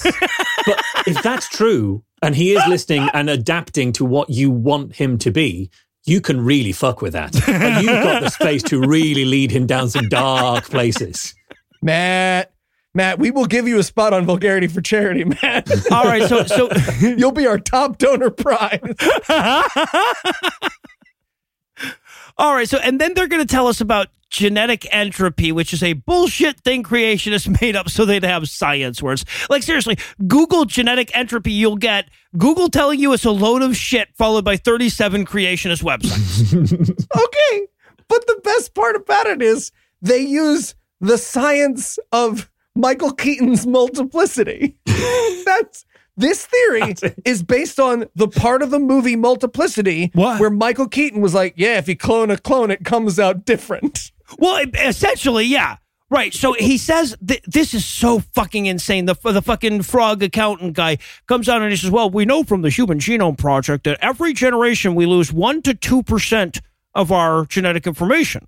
We've been about 250 generations. That that leaves us 3% of our less than less than 2.5% of our DNA would remain. If I'm right about the things I just said, we don't exist. so I don't. Yeah. But like, in fairness to him, he is an excellent illustration of information being lost. So he is doing a great job of holding up his theory. Well, yeah, because at this point he he actually does the math himself, and he's like, so at this point, my own thing kind of disproves even my times. I guess the Earth is 19 minutes old. Fuck, come back to me. Come Ah, back. come to back me. to me. Sorry. I'm gonna eat some flies, just sit on some eggs and some lukewarm water. All right. Well, clearly they need a minute to rethink their argument, so we're going to take another quick break. But first, let me give Act Three the hard sell. Is Matt Powell listening to this toss? Does he have to apologize to Jesus every time we say fuck? Should I say fuck, fuck, fuck, fuck, fuck, fuck, fuck, fuck, just in case? Find out the answers to other questions and less when we return for the clearly delineated conclusion of the atheist religion. Babies have 100 more bones than adults do. Hawaii moves 7.5 centimeters closer to Alaska every year. Polar bears are almost invisible to infrared cameras. Uh, Eli, I'm sorry. What are you What are you doing? Oh, hey, no, uh, job job security.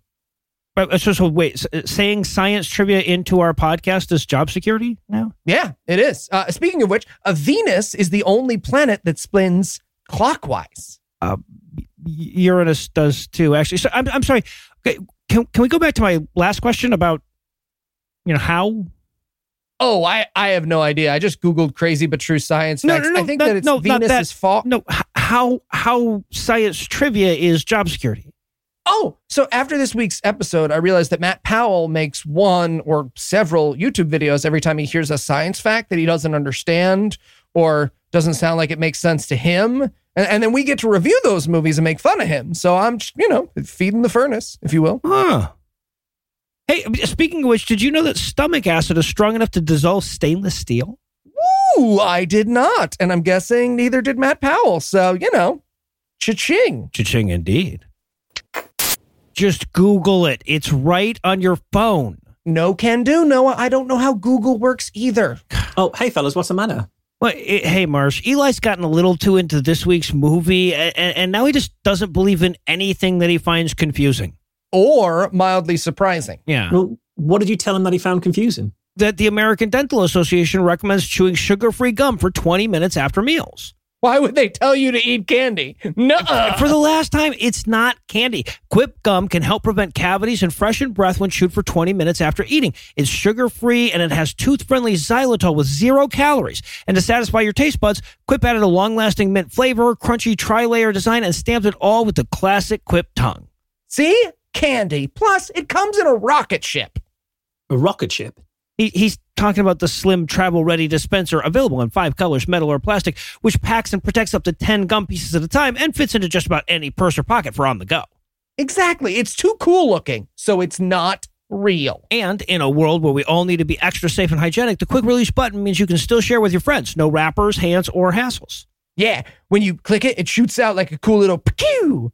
I mean, I mean, it doesn't. No, it doesn't do that because I don't understand how it works. So I mean, I imagine springs are involved somewhere. Yep. Yep. But here's the best part. Maybe. If you go to getquip.com slash awful right now, you can get a free plastic dispenser with any refill plan. That's a free dispenser at getquip.com slash awful. That's G-E-T-Q-U-I-P dot com slash awful. You can also find the Quip electric toothbrush, refillable floss, and more in the oral care aisle at your local Walmart. Quip, the good habits company. all right, Noah, we'll go to this Walmart you speak of and see if this quip is real. Oh, guys, can I come? I've always wanted to see inside of a Walmart. No, you don't. You really don't trust me. I mean, I'm, I'm going to buy like a, a TV and a big bar of peanuts from the same aisle. Okay, yeah. And we're back for still more of this shit. This is the part where Matt explains the laws of thermodynamics to us, so you know he's going to nail this shit to the wall. Yeah, yeah. His point here is the first law of thermodynamics proves atheists wrong as long as you misrepresent both them and it. yep.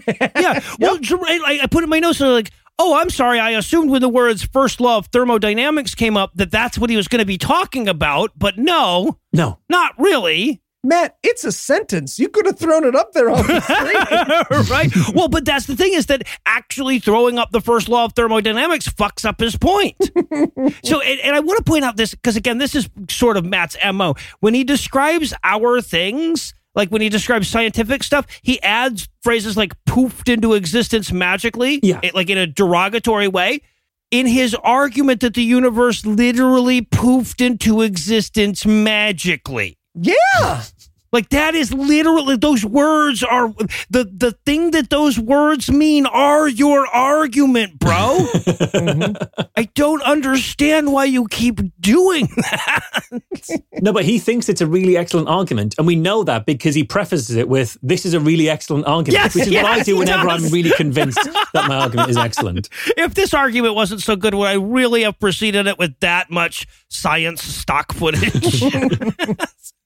and then we we move on, quote unquote, to the second law of thermodynamics, which is about equilibrium, though you would never know that just by watching this movie.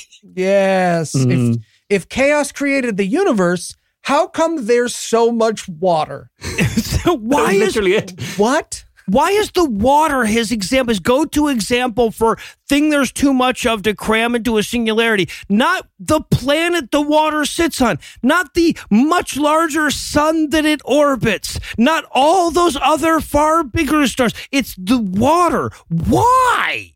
Do you think that's because of the whole Genesis thing of separating the heavens above from the heavens below and that being like a separation in the water? Do you think he's kind of saying that the water, it needs to have been there from the start? Obviously, there was water there from the start. Well, you, the Big Bang can't explain that. Well, here's God to explain it. Okay, but that makes as much sense as anything I could come up with, right? Like I was like, dude, you might as well be using a pair of gloves as your fucking example.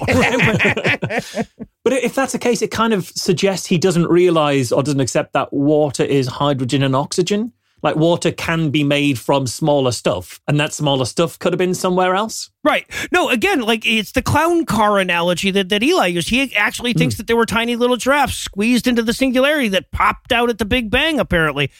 Fucking old frog guy comes in, by the way, to explain the second law of thermodynamics. This is what he says. He says the second law of thermodynamics says that you start with the complex and you get the simple. That is not at all what the second law of thermodynamics. That's not what it implies. That's Not remotely. To be ah. fair, that is what the second law of thermodynamics does to him. it started as the second law of thermodynamics and Yeah. it resulted. in my No, that is fair. simplistic What, what came from his mouth was very simple. It was entirely wrong, but it was quite simple. and not equal. So there you go. yeah, right, Disproven. right. Nailed No, it. yeah, exactly. If, if anybody represents entropy visually, it's this motherfucker. So- oh god! And then he promises that he's going to explain. The fucking frog accountant promises that he's going to explain how space dust proves God's existence. And I don't mind saying. You have my fucking attention, bro. I was intrigued. I was intrigued. I was like, all right, buddy. You believe that the stars are going to fall out of the sky any day now, but you're about to take me on a journey about how much space dust there is. yes. his his space dust argument it is ludicrous because his argument was there's dust out there that's been held by the gravity of the sun, but if it was old, it would already have dissipated. But for the gravity of the sun that I because mentioned, that's already holding it. well, but Marsh, if there was really not a god, how would Saturn's rings be so lumpy? Right. But the thing is, he's saying Saturn's rings are lumpy because it's young, but they are young. Like they're hundred million years old, Yeah. and Saturn's four billion years old. That's that's quite young. Exactly. They're lumpy because they're young. Yeah. Although this does now make me want to go to Frog Guy's house and like move a lamp, and when he comes home, he's like, "Oh shit, it's been a million years." oh no! Everyone knows the only reason stuff moves is time. All right, so and then we we move on to the biblical flood using the words quote God flooded the world 4400 years ago and killed every single living thing on the planet in their movie about how I should worship that dude. Yeah. All right, let's stop talking about this crazy bullshit science. Anyways, the kangaroos, they get off the boat in Mesopotamia. they hop back to Australia. Let's talk hard science. yeah, absolutely. Noah and his family, they get off the boat and they fucked each other's brains out. Like the kind of interfamily stuff that Heath would bookmark. That's what it was like shortly after the, the flood.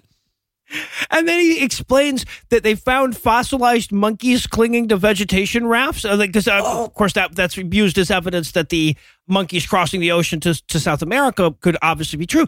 And he's like, but why would they be clinging to a raft if there wasn't a biblical flood? yeah, you know, the only event in which monkeys ever drowned. This this was so frustrating. Like when you're talking about the flood, you shouldn't bring up how monkeys got from one place to another because you've just given you you brought you could have just gone away and no one would have noticed that your problem your your thing still had a problem with that. But you put it right here in the middle of it. yeah. Yep. And then he explains how how the whale bones got to the top of the mountains hmm. there. I was like, he thinks it's mountain climbing whales. My money is on mountain climbing whales. Well, this is where we go to Raw Matt, isn't it? Uh, where Raw Matt says, you know, the, the whales, you know, they, they they die and then the, the whale carcass like floats up.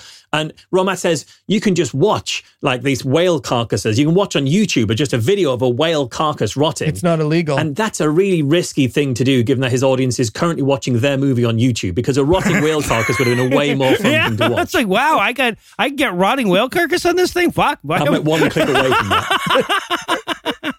Recommended videos, rotting whale carcass. Yes, please. So okay, so and I I, I want to point out what he's saying has happened there. Okay, so depending on which of the three contradictory accounts you you take out of the Bible, the flood lasted either forty days and nights or 150, or I think it's 371. Anyway. One way or the other, they're saying that during that time, a significant enough number of whales died and happened to like just be over mountains when that happened Mhm. for us to be finding fossilized whales on mountains now.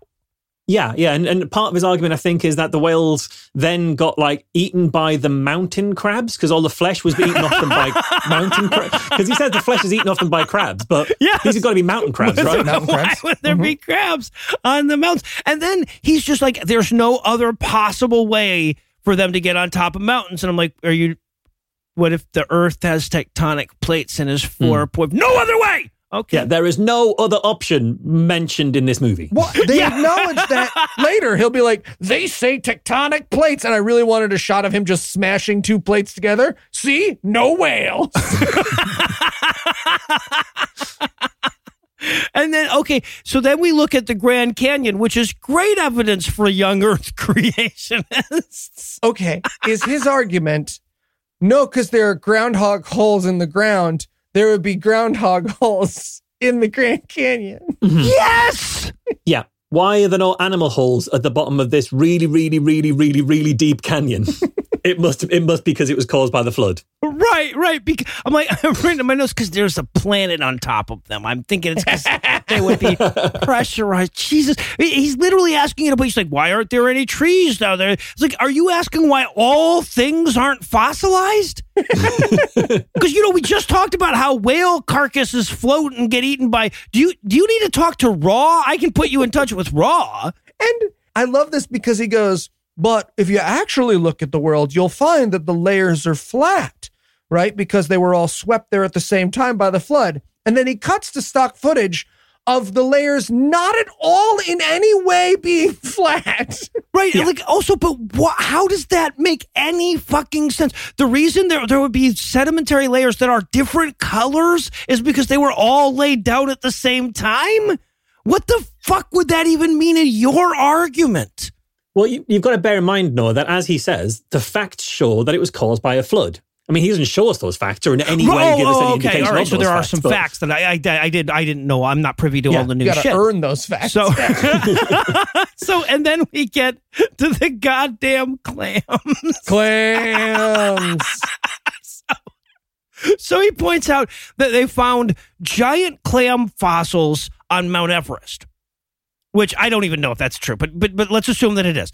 So he's arguing that okay, I, we'll get to what he's arguing, but but part of his argument, the crux of his argument is that during the flood, during the time of the flood, whether that's 40 or 150 or 371 days, giant clams, which weigh upwards of 600 fucking pounds, clammed their way up Mount Everest Yep. just by a little, you know, clamming. They turn into each other. You know, this is my only shot to get up there. I'm going to check it out. I'm going to see. A bunch of dead tourists around here. This is crazy. also, he spends a tremendous amount of time on the fact that clams can't stay closed when they die. The second it dies, it opens. They have to open. It's impossible that they don't open. But why? Why did the clams drown in the flood? Is, is his argument that the clams drowned? So, well, but okay, but so, but what, what I guess what he's saying is that all the sediment was for whatever reason dropped immediately on the clams all at once when the waters with the flood waters receded. So you know that would be why there was no remnants of any other thing at that point. But like, if you can close a dead clam like with sediment, you can close it with anything heavy enough. So Right. you could find Right. a fossilized clam closed if a tree fell on it, for example. Exactly. Like next time you see a dead clam, if you pinch it closed, you just disprove the Big Bang. That's how that works. also, the fact that there were clams bigger than a human being. Kind of weird that your God made a clam that big. Like, what was God thinking when he made a clam? Because it's evolution, fine. We understand why things get big and small Right, and stuff yeah. depending mm-hmm. on the environment. But, but God just like, no, I want a fucking massive clam, like a really fucking big clam. Because I can, because I can, all right. I bet the Japanese will hunt them to near extinction. Gonna make a chowder, damn it. And there's one other thing here, because this is Raw Matt who's talking, and he ends every one of his lies with, there are no other options. Yeah. And it's a tactic I am going to start adopting. Like, who ate the last of these M&Ms? Oh, yeah, a seagull must have flown through the window, stolen them, and flown away. There are no other options. oh, I guess it's true then, yeah. I'm the one editing this video. There are no other options. Other options.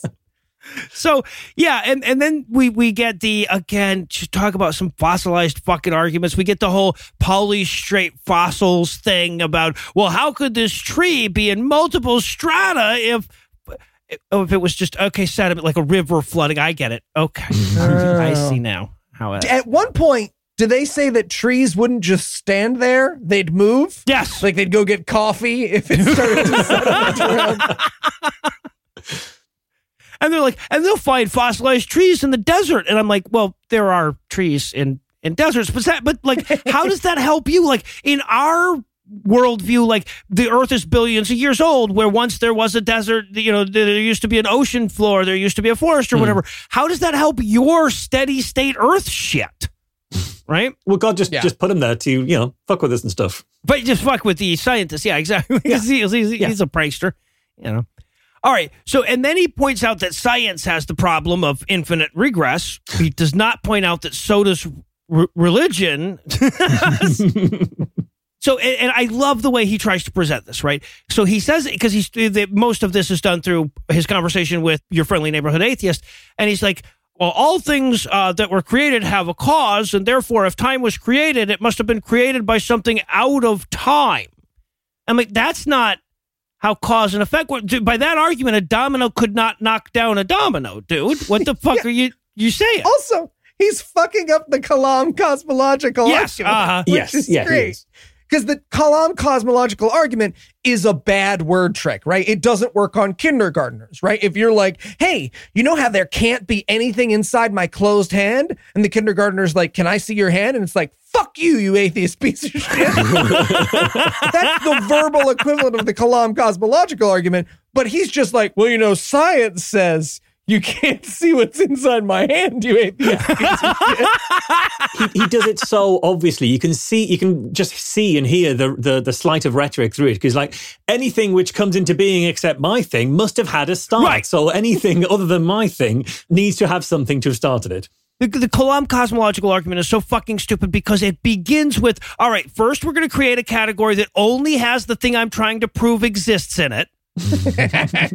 and then fuck you. and by the way, uh, credit where credit is due. Your friendly neighborhood atheist catches that he's doing that because obviously this guy's come across the, the Kalam cosmological argument and he argues his way out of it, but Matt's too dumb to realize that he has. So Matt swings all the way to our side of the argument by accident to talk about how unconsciousness can't cause consciousness. So he he swung so far away that he's now saying only a domino can knock down a domino. and that domino's name is Jesus Christ, our Lord and Savior. Fuck. This is why we're not allowed to meet in my house anymore. That's why mom said I couldn't have atheists over. So no, actual quote. This is his sort of his his wrap up on this point. He says, "That's what the Big Bang is. It's a poof. It's an imagination." Like that's not even your argument. What the fuck are you talking about, dude? That's not even a sentence in the English language. Also, Matt Powell is working off of notes in Yes. this scene. Yes. Hmm. I would pay all the money I have to see Matt Powell's notes. It's ah. just like an arrow from cause to God, Jesus. Then like six pages of drawings of boobies. Wait, wait, wait, wait. But so, so now we, we're going to bring in a friend of his to, to run the numbers. This nine year old that shows up to do the math for us. Why do they get a child in for this? That is so weird. Uh, Not, neither of you put it in your notes, and I thought, am I imagining that this is an actual child here? Well, the, the real reason is very few people still believe this dumb shit when they grow up, especially somebody Yeah. who's smart enough to do math. But this kid says, and I quote, the chances for a this is there is no context around this quote right? We we we have not even met this person before. We just show up and he says and i quote the chances for a single protein for a single protein just one is 10 to the 164th power. What the hell could that possibly mean there, there would be so much more context needed before that again achieves the fucking status of sentence. but but but but let's say that like let's say that we add enough information to make this make sense, right? Like the chances of protein occurring naturally in X amount of time and Y amount of space is Yeah. ten to the hundred and sixty fourth. There's a lot of X and a lot of fucking Y. yeah, yeah. I mean, if, you think of how many atoms there are on Earth, that's something like um, uh, 130 to 10 to the 45, I think I found. Okay. How many milliseconds are there in 4.5 billion years? That's uh, 1 times 10 to the 20. So you've got a lot of time for two things to try and come together into a thing. Right, right, exactly. And they cut to him like uh, at his little church gathering thing with the seven people scattered about. Like, Don't all sit together. You look it looks bigger if you spread out. so, and, and he asks him, he's like, who thinks that a 10 to 164th could happen by chance? That's the whole fucking word. N- nobody raises their hands, even though by definition it it absolutely it happens one in every 10 to the 164th something, right? So, like, you're wrong, people without your hands up. I also wonder how many of those people buy lotto tickets. Because it's not zero. Mm. There's a non zero amount of people with a lotto ticket in their wallet being like, "Pfft, universe could exist one out of 10 to 100 and be stupid. Yeah, there's a non-zero amount of people in that room who have a lotto ticket, and bear in mind, there's barely a non-zero number of people in that room, so that is quite a high percentage. Well, look, okay. So it, again, and we have to point this out every time it comes up. The argument here is that proteins are too complex to exist without a creator. So there must have been an infinitely powerful being that can speak them into an existence that existed without a creator. Yeah. I, I, I did the math, by the way, on the odds of a god existing by chance. It was it was ten to the hundred and sixty fifth. Sorry, guys, Oh. we won by one Gotta order stop of believing now. magnitude. You just broken a ten-year-old's heart, Noah. He just crumples up his crayon picture of him and God running through a meadow. Stupid atheists. Also, what the? f- I, I, I honestly, most of the time, I could at least tell what point Matt was trying to make. Here, I could not. Why does it matter that the moon is? How is the moon getting farther away? A refutation of evolution. Oh, I found this all very, very confusing. He was he's arguing that we need to give it more time to prove that we exist. I don't know. He was saying like the sun's going to get smaller in the future, and therefore we couldn't have previously evolved. Which is a bit like saying my coffee is going to go cold in the future, therefore it could never have been hot. like I don't, I don't know what he's trying to say. It's so strange. yeah, I literally could not puzzle out what he even thought that he was saying here. And, and bear in mind, like this film was made during the pandemic, I think, and it was released into the world at roughly the same time as several COVID variants emerged. And given his views on evolution, I'd love to know what Powell thinks a virus variant is. Yeah, 'Cause they- right. they- uh, this was December 2020, so this is round about exactly the same time we got a few of those knocking about. Well, and, and if you think about it, according to Frog Accountant, it should only take 250 generations for all of its genetic material to be lost anyway, right? Yeah. so we should, yeah, the, the, the rate it's reproducing, this should have been over a long time ago. Yeah, within God, minutes. Jesus, you, you, you got to wonder if that Frog Accountant was advising Trump. Cuts over to an interview with the COVID virus. Well, see, the thing that you got to understand about Francis Crick that he doesn't really get. Yeah, and there is no other option. Yeah, no, move so, all right. So, and then we get a quote from uh, Second Peter that shows us how making fun of religion actually proves that his religion is right because it said we would in his book. Mm-hmm. yeah, mm-hmm. it's a quote that decries scoffing in a film that has been 80% scoff. Yes, Like, exactly. scoff has been almost all they've done. Well, immediately after they say you shouldn't scoff, Ross shows up to talk about how we hate him so much because we're all such stupid poop for brain jerks. Right? Yeah, and, he, and he's yelling and ranting with the energy of somebody who's explaining how actually it's his ex-wife's fault that he got that DUI after all. That's the energy he's got going on. He's screaming like, "Why are you so mad? Why are you so mad at us?" And I'm like, "Dude, it's because you look like Skeletor's misleading Tinder picture." Relax. Oh, and then of course this is where Matt and Raw explain to us that you can't trust evolutionists because they change their mind every time they learn new stuff. But Christians have literally never learned a new thing. so, and that's how you know we're right. Yep. Oh, and his whole rant here, it just goes on for so, so long. And it's like at one point he's saying, and you know that Rockefeller funded the education system. And I thought, wow, that came out of nowhere, and yet it was somehow inevitable. So I'm Yeah, really impressed right, he yeah, managed to get there. I like his example of teachers here. He's like, teachers are like, oh, you can put whatever you want on a test. And I'm like, well, that's not a good teacher. And he's like, no, a good teacher would just ask you a question and then you can just say whatever the fuck you want. And they're not there. And you're in a YouTube video and you sell a bunch of weird shit on your blog that no one visits. And it's, that's the best teacher. Okay, so yeah, so the argument that he actually makes here, this is so bizarre, is that in any subject other than evolution, the teachers will like you write just whatever answer you want. You get to look at any book you want, decide what the answer is. That's literally what he's saying. It's like hmm. not only have you never taken a test, you've never been told what a test is. Clearly. Yeah, and then he talks about all the different subjects and how like you know you get introduced to these subjects and they're true because like in maths you're doing maths and so maths must be true and then in English he says you know it must be true because everyone's speaking English. But, well, I mean that's not really what uh, what an English class is at school. But also like what what language are they speaking in maths, Matt? it's not just your English class they were speaking English in, mate. Today in English class, we'll be proving the existence of English, and we're done. Period. Yeah, QED. Oh damn it, that's Latin. Oh, we we, we, we strayed off off this curriculum. I wrote in my notes like math, the gateway drug to biology. Also, he's in the middle of his rant at one point and he goes, You know, it's just evolution, evolution. A baby evolves into an adult, grass evolves into What? corn. And I'm What? like, No, What? No, buddy, hmm. come on back. Come on hmm. back. I, I don't even know how he'd think grass evolves into corn. Like, like I don't even know what he's thinking there. He, he seems to think babies evolve into adults. And I just wrote like, imagine thinking that this incoherent, deranged rant was a good way to end your movie because this is like Right. near the climax of your movie, and you think, yeah, I'm gonna I'm gonna leave eight minutes of this in. This is gold. Yeah. He goes, We've made a generation of people ingrained into thinking one way. And I just wrote in my notes, Okay, religion. yeah, right, right. Well, and it, he's like, you know, he's like, they're so indoctrinated that when I point out that uh, evolution isn't true, they act like I'm on crack, and I'm like, dude.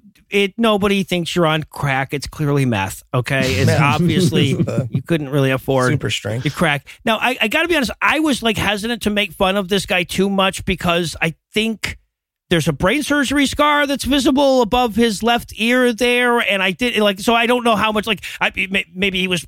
A, a very different person before. I, I don't know, hmm. but I did learn that want to punch somebody in their brain surgery scar is an emotional state during this movie. I just I didn't know that before, and I'm very disturbed to find out that that's in me somewhere. yeah. Also, if we're gonna like draw the line at making fun of people with brain damage, we're gonna have to cut this whole fucking episode. No, I mean we got we got Matt Powell, we got Copy McAsteroid. This is not gonna go well. Oh god! And, I love at this point he goes for an analogy and he can't get there right, so he does the whole thing where he's like, "Our model is so good now that it's so good." Good. their, their creationist model has never been seen before, and that model is intelligent design. That is ju- Yeah, just intelligent design. Yeah, it's nothing more. So even 20 years ago, our model wasn't as good as it is now, because now it's on, on YouTube where like anybody can find it. Whereas before we had to like shout it in the street and stuff. Yeah. so, and and since there's still like a, a solid four and a half minutes of runtime, they go ahead and squeeze in the purpose of life real quick. so he, he goes like, you know, if you ask atheists what the meaning of life is, they will not say supplicating myself before a vengeful space monarch with superpowers and a shit temper. Must suck for them, huh?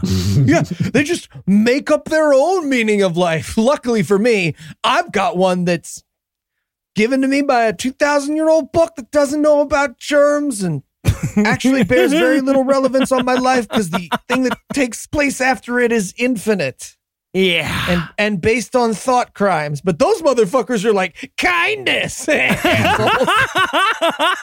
Helping others, bunch of shit.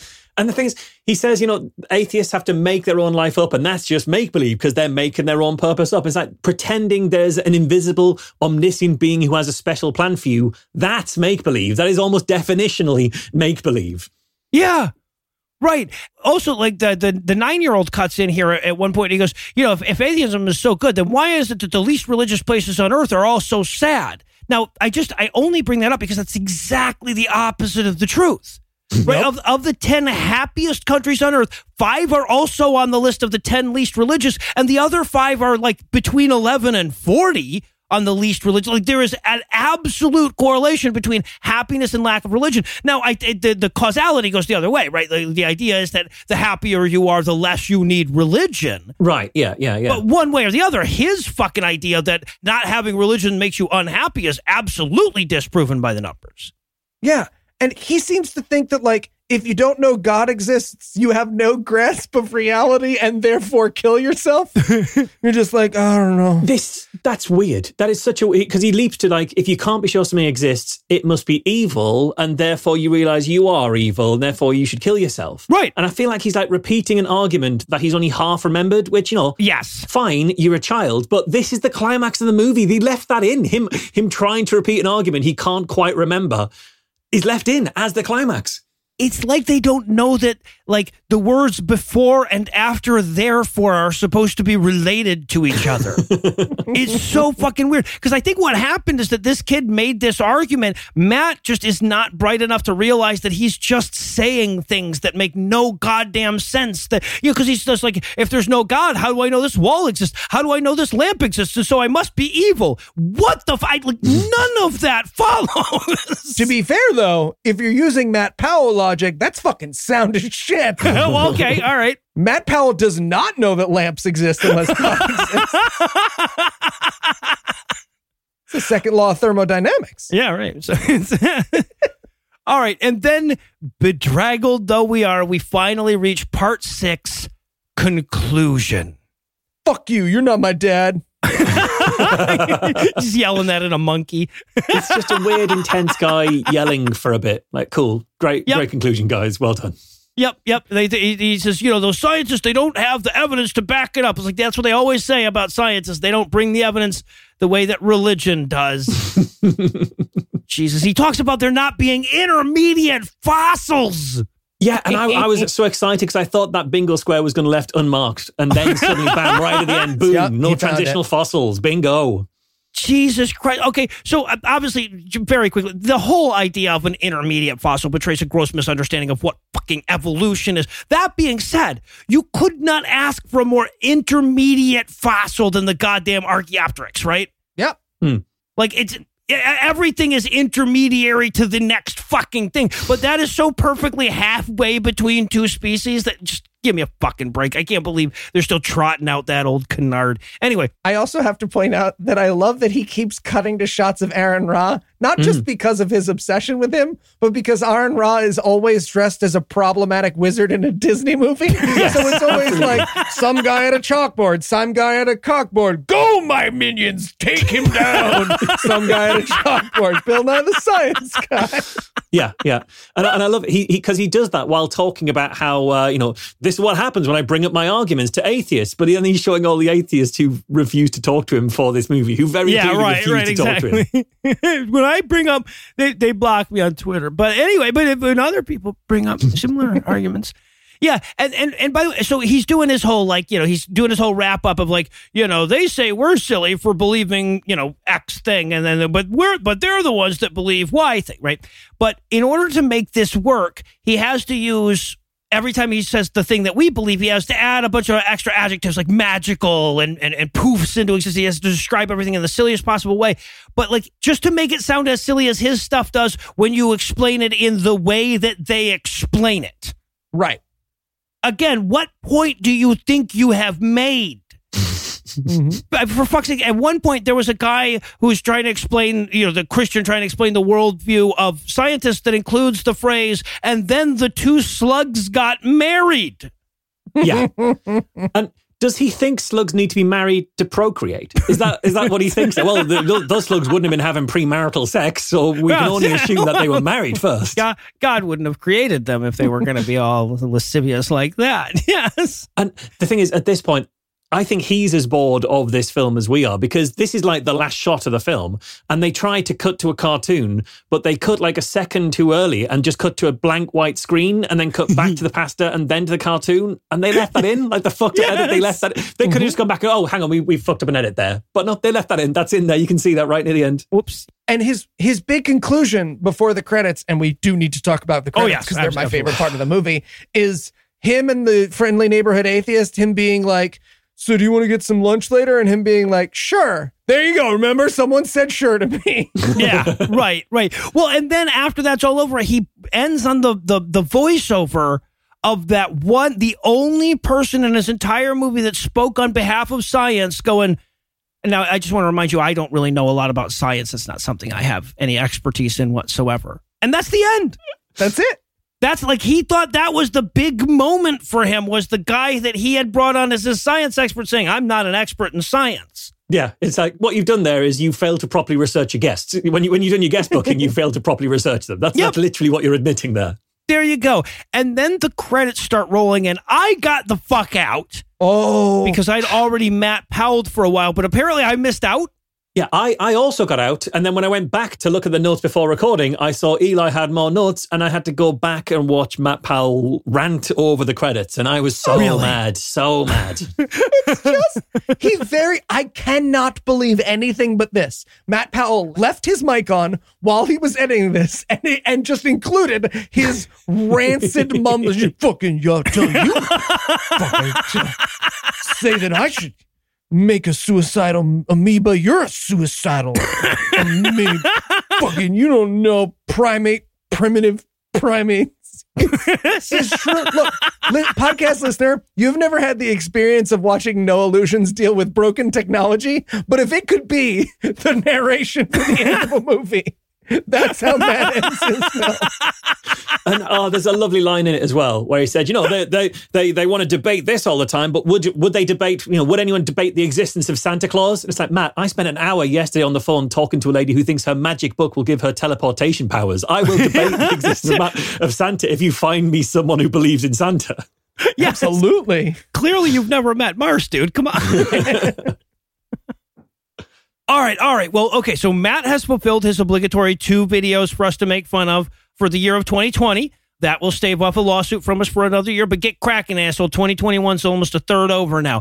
And Marsh, thanks again for hanging out with us today. It was so nice to be able to introduce you to this little slice of Americana. I'm so glad I got to see it. He will have a special place in my heart forever. Awesome. And well, that does it for our review of the atheist religion. That's not going to do it for the episode just yet because we still need to cast a line out for next week. So, Eli, tell us what's on deck.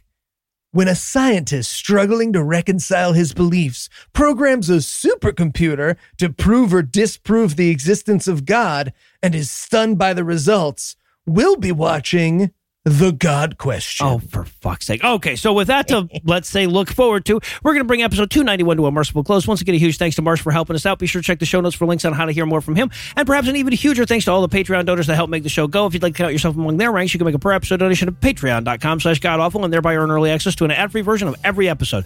You can also help us done by leaving us a five-star review anywhere they'll let you do that. And if you enjoyed this show, be sure to check out our sibling shows, The Scathing Atheist Citation Needed, The Skeptocrat, and D&D Minus, available on iTunes, Stitcher, and wherever else podcasts live. If you have questions, comments, or cinematic suggestions, you can email godawfulmovies at gmail.com. Legal services for this podcast are provided by the law offices of P. Andrew Torres. Our theme song was written and performed by Ryan Slotnick. We will dress on Mars. All of the music was written and performed by our audio engineer, Morgan Clark, and was used with permission.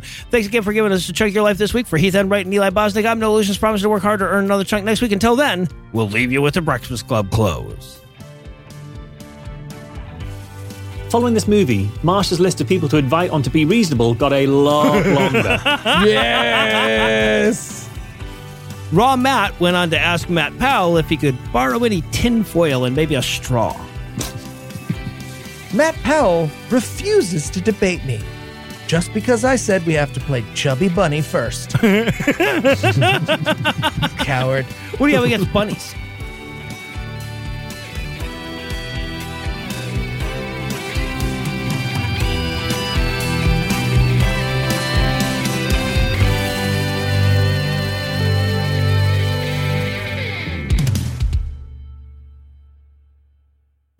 The preceding podcast was a production of Puzzle and a Thunderstorm LLC, copyright 2021, all rights reserved.